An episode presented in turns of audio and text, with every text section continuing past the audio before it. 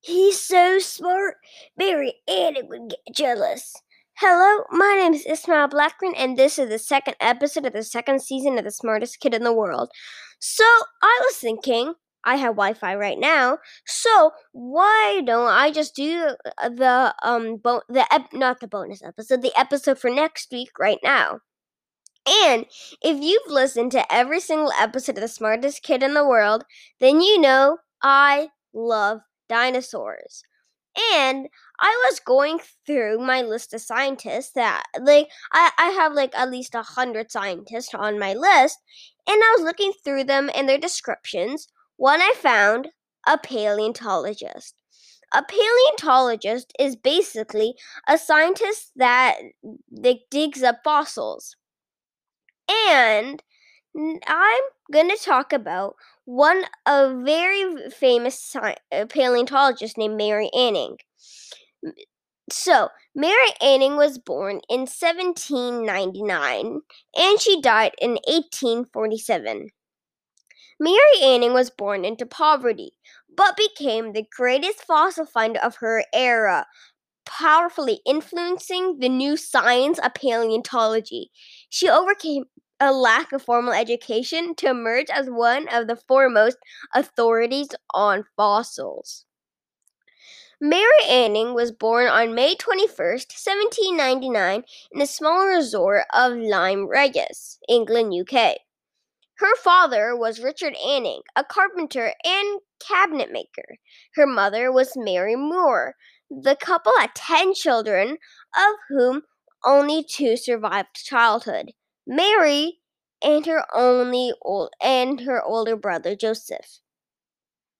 Mary's own survival was said by her parents to be a miracle. At 15 months old, Mary was being cared for one of, of her parents' friends at a horse show. A sudden rainstorm made people run for shelter. Mary, her babysitter, and two children took shelter under an elm tree. A lightning strike killed them all except Mary. Before the lightning strike, Mary had been a sickly child. After the strike, she enjoyed robust health. As Mary grew up, her parents credited the lightning strike with her high intelligence, boundless energy, and gritty determination. At Sunday school, Mary's parents belonged to a congregational church that believed in educating everyone. Starting at about age eight, Mary was taught to read and write at Sunday school.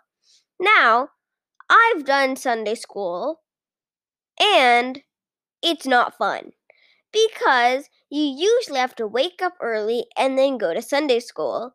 Now, my Sunday school only lasted a year, and that was probably a few months ago. But imagine starting at starting Sunday school at age 8 and you would never get a free Sunday. Now we get to the next part of Mary's life fossils. Mary's far- father's ca- carpentry business did not make much money. The home he and his family rented was close to the sea, so close that it sometimes flooded during storms. The storms, however, was not entirely bad news. They were actually a source of extra income. Now, I want you guys to remember that that they live near that they like live near the ocean because that will come in handy later.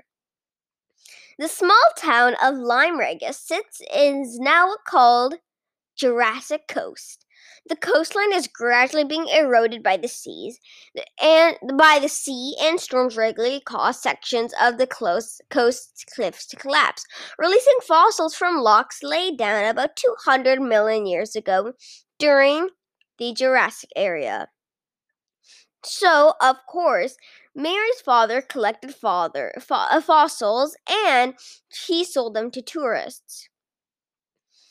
Now, what made Mary so famous was the discovery of the plesiosaur.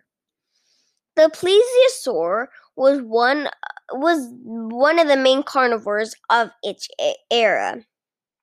The plesiosaur is not a dinosaur, so we won't be mentioning it in A to Z dinosaurs, or will we? but I can talk a little bit about it now. In A to Z Dinosaurs, once we get to the B column or B section, we'll talk about sauropods. Well, we've actually already talked about sauropods. And if you listen to the different types of di- the dinosaur types episode, then you know that sauropods have long necks.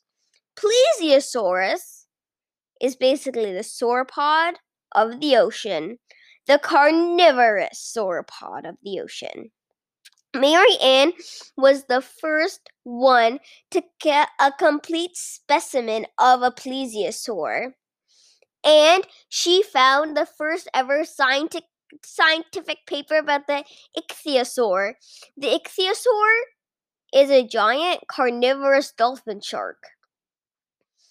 Now, I may do the two bonus episodes after this, but to be honest with you, if people haven't been listening, then they're going to get a whole lot of episodes once they go back to listening. So I'll probably stop today there. I'll see you tomorrow. I hope.